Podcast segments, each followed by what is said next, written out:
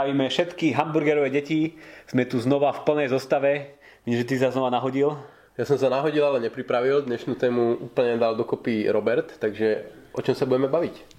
budeme sa baviť o monopoloch a o tom, že či nám život e, robia horším alebo lepším a ako sa k tomu správa povedzme nejak verejná správa, ale na druhej stranu aj ľudia, ktorí ovplyvňujú verejnú mienku ako novinári a podobne. Dobre, tak počkaj, ja sa zamyslím, ja si to celé premyslím.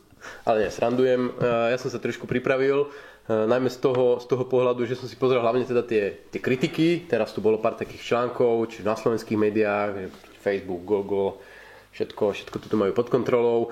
Ale možno taký zaujímavejší mostík, ktorým to vieme premostiť je, že e, Google v nedávnej minulosti dostal 5 miliardovú pokutu, predtým skoro 3 miliardovú pokutu od Európskej komisie. A je to taký zaujímavý moment, keď sa zamyslíte, že vlastne asi tá najinovatívnejšia firma na svete a Európska únia je šlaha jednu pokutu za druhou, tak nejak mi to nejde dokopy. No a práve tá logika za tým je, že oni majú nejaké to dominantné postavenie a ho zneužívajú na úkor, na úkor koho vlastne?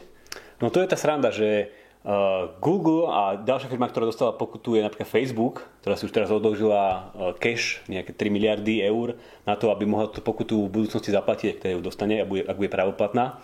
A na úkor koho? To je výborná otázka, lebo práve tieto monopoly sú známe tým, že poskytujú svoje služby bezplatne, že jednoducho majú Ehm, milióny až miliardy zákazníkov, ktorí sú spokojní s ich službami bezplatnými, ako napríklad neviem, Gmail, Google Mapy a množstvo ďalších iných služieb, vyhľadávanie, ktoré ľudia nemusia jednoducho platiť, rovnako to aj v prípade Facebooku.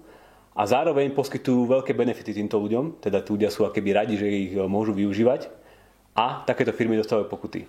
Ale to nie vlastne len ľuďom, to sú aj riešenia pre firmy, nie? Napríklad Android výrobcovia telefónov zadarmo si môžu. Hej, to je open source software, ktorý vlastne môžu ďalej ľudia uh, robiť nastavby a používať vo svojich telefónoch. Či, čiže sme si neodpovedali na otázku, nevie, neviem, alebo je tam, je tam nejaké zdôvodnenie teda, že komu no, to má ubližovať? No samozrejme, akože to zdôvodnenie je asi také, že uh, tá pozícia, ktorú dneska majú, je veľká, alebo, alebo je dominantná, jednoducho majú veľkú časť trhu, s čím sa jednoducho nedá nesúhlasiť, lebo naozaj uh, sú veľkí, majú veľké tržby a používajú veľa ľudí a ich konkurenti sú oveľa menší. Uh, druhý argument, ktorý sa s týmto spája, sa nazýva sieťový efekt a ten v zásade hovorí o tom, že čím má tá platforma viacej ľudí uh, u seba, tak tým rastie, ako keby priťahuje ďalších ľudí. A jednoducho, keby chcel niekto teraz založiť novú platformu, nový Facebook, dvojku, tak by ten prvý človek akože nemal tam žiadne benefity, lebo by tam neboli všetci tí ostatní, ostatní ľudia. Ja, ja tu hrám blbého, ale zase predsa len niečo o tom viem. Takže napríklad v prípade tej pokuty pre Google to bolo zhruba o tom, že on poskytuje výrobcom telefónov Android, ale zároveň to podmenuje tým, že v tom balíku musia tam dať aj ďalšie Google produkty. Google mapy, Google Play Store a niečo ďalšie. A čo teda Európska komisia tvrdí, LA tvrdí, že tým znevýhodňujú ostatných konkurentov, nejaké konkurenčné mapy alebo konkurenčné obchody s aplikáciami, e, pretože ty si tam nemôžu dať ten, ten svoj obchod, to bolo dokonca priamo v podmienkach mm-hmm. na inštalovanie Androidu a e, to je niečo už v minulosti sme tu mali Microsoft, Windows, Internet Explorer, kde vlastne to isté sa, to isté sa riešilo. Čiže ten poškodený by mali byť akože asi hlavne tí konkurenti, ktorí vďaka tomu dominantnému postaveniu Google nemôžu tam tie svoje mapky pretlačiť na tie, na tie telefóny, pretože výrobcovia telefónu dajú prednosť uh, Google mapám, pretože to majú s Androidom a jednoducho majú to v celom balíku. To balíkovanie tých produktov zároveň poskytuje výrobcom istú, istý štandard kvality, ktorý ten Google iným spôsobom nevie zaručiť ako to, že tie, tie jednotlivé produkty dá do balíka. A tým pádom tým dochádza k štandardizácii toho odvetvia, čo môže síce byť prekážka pre vstup iných hráčov, ale zároveň to celé odvetvie posúva dopredu. A tie brány nie sú totálne zavreté. Vždy niekto dostatočne inovatívny ich dokáže preraziť ale jednoducho Google si týmto, týmto spôsobom zabezpečuje kvalitu svojho produktu. Máme k tomu inak preložený jeden článok na Ines.sk, tak dáme ho niekde, niekde do popisu. Ja by som sa možno na to pozrieť tak trošku akože zoširšia, že e, keď sa chceme baviť o týchto gigantoch, ktorí tu dneska sú a všetci ich vidia a všetci o nich píšu, tak mali by sme sa pozrieť na to, že akí giganti existovali v minulosti a ako o nich písali. Lebo toto mi príde, že v zásade je akoby taká rovnaká pesnička, ktorá už obohratá, ktorú rozprávali v minulosti o IBM, taktiež písali o spoločnosti ako Microsoft. Mali sme tu veľké internetové spoločnosti na začiatku 90. rokov ako AOL, American Online. Yahoo. O, Yahoo, o ktorých sa už dneska akoby až tak moc nerozpráva a tieto giganty, ktoré to tiež mali všetko ovládať a mali to dominantné postavenie, sa nejak e, vyparili a už nevznikajú články o tom, že uh, oni stratili to postavenie a kde sú, ale už sa bavíme práve stále o týchto nových, uh, nových gigantoch. Takže podľa mňa, keby takýto nejaký podobný osud uh, veľkou pravdepodobnosťou čaká aj tých súčasných gigantov. A keď sa pozrieme aj napríklad na Facebook, tak tam také tie prvé trhliny už vidíme, že uh, Facebooku klesá, klesá, klesajú mladí diváci, klesá im pozornosť, ľudí koľko trávia času vlastne na tejto platforme, tak to všetky tieto ukazovatele klesajú. A zdá sa, že naozaj v budúcnosti môže prísť nejaká úplne iná platforma. Dneska sa objavili sociálne siete, ako sa to volá TikTok, Jednoducho ľudia posielajú pár sekundové videjka a nabrala za, neviem, či rok fungovania 1 miliardu používateľov. To je podľa mňa práve ten argument, na ktorý sa zabúda, že všetci pozerajú na to optikou, že je dobre, je tu Facebook, ktorý nejak vyzerá, mám tam profilovú fotečku, vol, svoje fotky a tak ďalej. A že ten super bude proste len nejaký klon Facebooku. Samozrejme, klon Facebooku neprerazí, hm. kde len bude miesto modrej farby rúžová. Ale to, čo má šancu preraziť, je paradigmatický posun. Tak ako Facebook bol paradigmatický posun od MySpace, tak ten ďalší, ktorý ho nahradí o rok, o 5, o 10, pravdepodobne možno, tak zase bude vyzerať úplne inak. A, to nič nebude mať s Facebookom spoločné. A, a možno, že to nebude aj nejaká sociálna sieť. Dneska vidíme, že mladí ľudia trávia veľa času v hrách, Uh, ako sa volá taká tá moderná hra teraz, taká tá stredačka, ktorú sme sa o nej bavili? Uh, zabudol, zabudli sme názov. Fortnite. Ale v tejto hre trávia mladí ľudia veľmi veľa času a vytvárajú sa tam také sociálne skupiny a úplne nahradzajú pre nich sociálne siete. Že tam môže tá budúca sociálna sieť bude nejaká takáto, takáto hra. No ale zase ja by som mohol dať protiargument, že sú tu konkurenčné sociálne siete. Napríklad veľa ľudí nemá Facebook, má iba Instagram No ale kto vlastní Instagram? Toto je jedna z akvizícií, ktorá sa Facebooku a Zuckerbergovi naozaj podarila. Bol to super, eh, super investícia, že toto kúpil. Keď to kupoval mimochodom, tak všetci sa na dívali ako na blázna, že toto asi nemôže vyzať, že prečo platí takú vysokú cenu. Dneska vidíme, že to bol eh, dobrý deal, ale to, čo nevidíme, sú množstva nákupov rôznych startupov, rôznych nových sociálnych sietí, ktoré vznikajú a ktoré sa nepodarili. Že jednoducho Mark zaplatil veľkú cenu, ale nakoniec z toho nič extra veľké nebolo. Takže uh, áno, tieto veľké sociálne siete majú tú výhodu, že možno, že môžu kúpiť nejakých začínajúcich konkurentov, ale ani oni nedokážu odchytiť úplne všetkých. Hej. A, uh, Dneska má Facebook množstvo súčasných konkurentov. Sme hovorili o tých počítačových hrách, ale je tu, ja neviem, Twitter, je tu LinkedIn, je tu Reddit a podobné spoločnosti, ktoré keby konkurujú práve uh, tomu Facebooku. Lebo o čo to vlastne ide? O, o čo je celá táto hra? Táto hra je o pozornosť ľudí.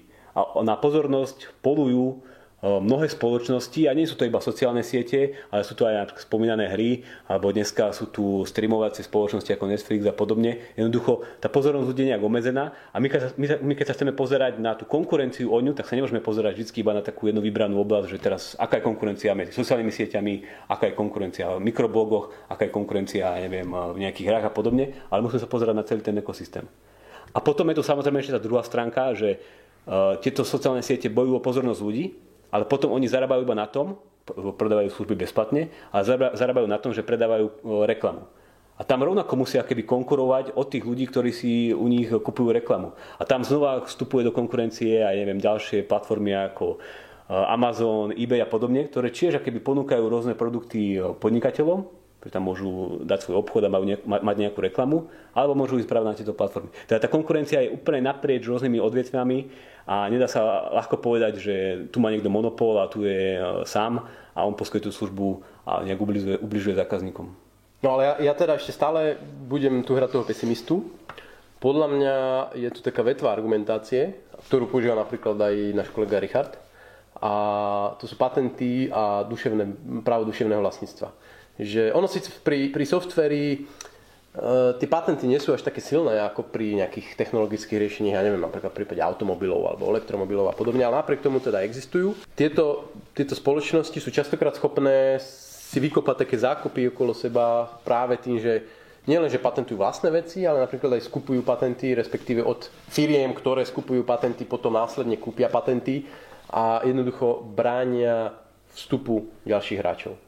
Ale to podľa mňa, nevy, nie, podľa mňa to nevyplýva zo samotnej ekonomickej povahy týchto, uh, týchto inštitúcií, ale vyplýva to z nastavenia práva duševného vlastníctva, ktoré... To je vlastne to, že ako keby každý podnikateľ, keď sa stane nejaký už veľký, tak má motiváciu vyhľadávať takéto cestičky, či už právne, alebo e, cez politiku e, sledovať politikov a získať od nich nejaké regulácie, ktoré im pomôžu sa udržať v tom biznise. A práve preto, keby sme mali hovoriť, že títo giganti e, mali v minulosti konkurenciu, budú mať konkurenciu, ale ak ich chceme regulovať, tak práve môžeme zabraniť tomu, aby ich v minulosti niekto porazil že vytvoria sa také regulácie, ktoré keby zafixujú ten súčasný stav, povedia, že takto sa to má robiť, takto to robíme.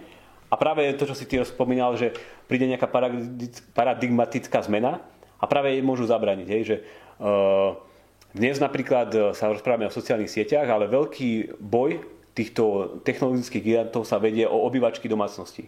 Hej, že o tom sa vlastne nerozpráva, že uh, v Amerike veľmi rýchlo narastajú domácnosti, ktoré majú uh, také tie HomePod, rôzne zariadenia hmm. a umelú inteligenciu, ktoré, Alexa, hej, ktoré majú riadiť ako keby Siri, hej, hej, uh, ich vlastne domácnosť. A tomto je teraz veľký boj medzi uh, Google, medzi Amazonom, medzi Appleom, dokonca aj Facebook má nejaké svoje vlastné zariadenie. Teda tá konkurencia sa znova keby posúva trošku inde a tam teraz je ten hlavný boj. A toto, keď uh, začneme nejakým spôsobom regulovať, ako má vyzerať tá firma, čo má, čo má robiť, čo je zakázané, čo je povolené, tak ktoré toto môžu akoby obmedziť. Posledná taká vetva, teda neviem, či posledná, ale ďalšia vetva argumentácie je vlastníctvo alebo schopnosť týchto firiem agregovať obrovské množstvo osobných dát, firemných dát, ale hlavne teda tých osobných dát. V podstate vedia povedať o väčšine jednotlivcov, čo kupujú, kde bývajú, kade chodia cez deň, s kým sa rozprávajú, s kým sa nerozprávajú, aké sú ich zvyklosti v rôznych oblastiach každodenného života a veľa ľudí vidí toto ako problém. Nie. A to je to sranda, že tí ľudia to vidia ako problém, až keď sa začne takto nejak o tom rozprávať alebo začne sa to riešiť v médiách, ale v momente, e, keď tie služby využívajú bezplatne, tak im to ako taký problém nepripadá. Teda inými slovami, radi o tom rozprávajú, ale keď príde na krajane chleba, tak si tú, tak tú službu začnú využívať aj napriek tomu, že, napriek tomu, že vedia o tom, že využíva všetky tieto ich e, data alebo zbiera tieto všetky data. Existuje taká nová štúdia, ktorú urobil ekonóm a on sa snažil pozrieť na to, že dal keby ľuďom na výber. Dali na výber, že môžu začať keby využívať služby, ktoré sú e, spoplatnené a tie firmy nevyužívajú alebo nezbierajú oni všetky tieto dáta a budú mať e, k dispozícii služby napríklad Google.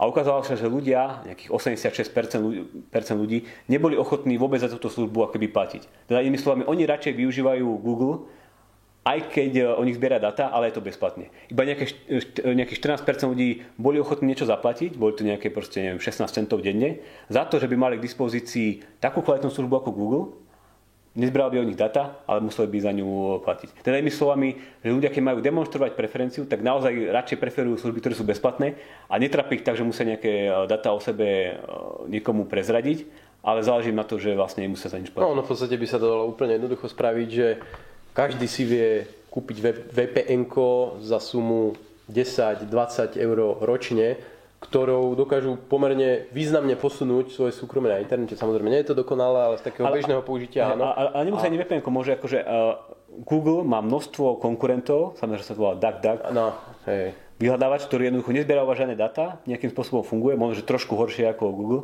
ale ľudia k nemu neprechádzajú. No ale, ale tak to sa bavíme o takých tých uh, mizesovských vyjavených preferenciách. Hej.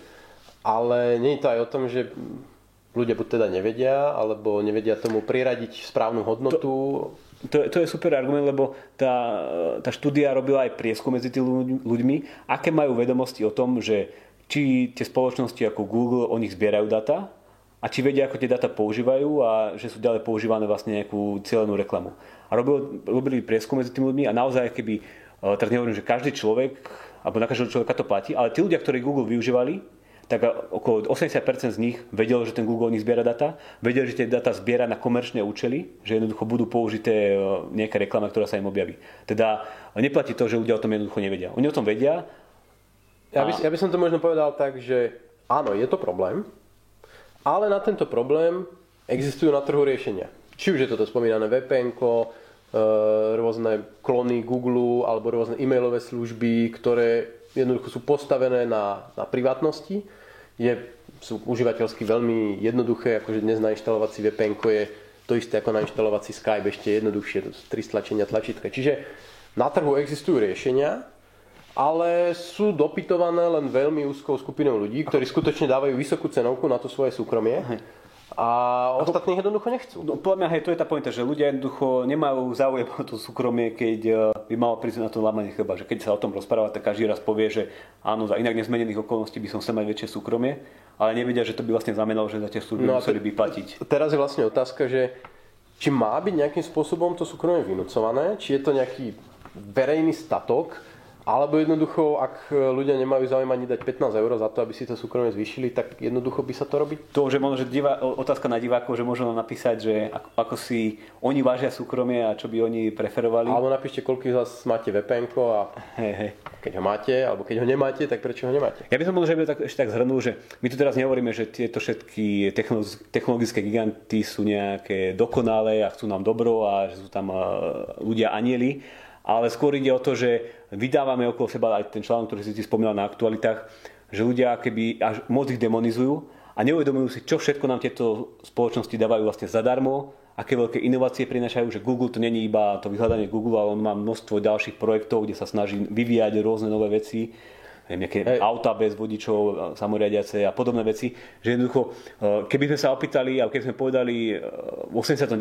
nejakú človekovi, že tak to bude vyzerať budúcnosť, že bude tu mať spoločnosti, ktoré toto všetko dávajú zadarmo, je tu takáto zábava zadarmo, je tu takéto vyhľadávanie, takéto vedomosti môže človek získať, tak by bol úplne prekvapený, ale nebol by prekvapený z toho, že aké to je smutné, ale aké to je dokonalé. len sa zamyslite, ja neviem, dnešný deň, koľkokrát ste použili Google, Gmail, Google Documents, Facebook a teraz si predstavte, že za každé použitie by ste platili pár centov alebo euro, že akú pomerne zásadnú monetárnu hodnotu to môže mať. Ale zase nechcem to končiť nejakými oslavami Google alebo Facebooku, ale takýto, takýto zanietený boj proti ním a za, za súkromie, za každú cenu má zase negatívne externality. Typický príklad GDPR. Takže fajn, niečo sme získali, ale zároveň nás to strašne veľa stojí v našom každodennom živote, alebo minimálne vás, ktorí nejakým spôsobom s tými datami pracujete. Čiže tie politiky na riešenie týchto problémov, problémov, za ktoré ľudia nechcú dať ani 15 eur ročne, aby si ich vyriešili komerčnou cestou, majú častokrát mnohonásobne vyššie náklady na celú spoločnosť. Ja už len vezmem ten najtypickejší príklad, to neuveriteľné otravné okienko cookies, ktoré vám vyskočí cez pol telefóna na každej druhej stránke, nikto nevie, čo je cookies, všetci len rýchlo mačkajú, aby to zmizlo, vôbec nezamýtať, čo je tam napísané. Každý by si to vedel vypnúť, keby ho to zaujímalo. A už existujú také prvé ukážky, že práve tento GDPR, tieto regulácie vyhovujú tým veľkým, lebo oni sa vedia s tým vysporiadať, oni majú na to ľudí, manažment, technológiu. To je ďalšia vec, že práve týmito náročnými, extrémne administratívnymi, byrokratickými reguláciami zabíjajú práve tie malé inovatívne riešenia, ktoré tu niekde začínajú vyrastať zo zeme, pretože Google, Facebook, Microsoft vždy si budú vedieť, vždy budú vedieť najať 50 právnikov a 500 programátorov a cez noc prerobiť svoje systémy tak, aby vyhovovali pomaly každej regulácii. Kdežto vy, keď máte garážovicu, tak je to pre vás problém. Je práve pre tie startupy, ktoré by mohli ohroziť v budúcnosti tieto veľké giganty. Tak to je asi všetko. Super, zatiaľ. napíšte, čo si myslíte, čo si nemyslíte. Tešíme sa opäť o týždeň. Samozrejme, subscribeujte, šerujte, lajkujte. Jasné, majte sa.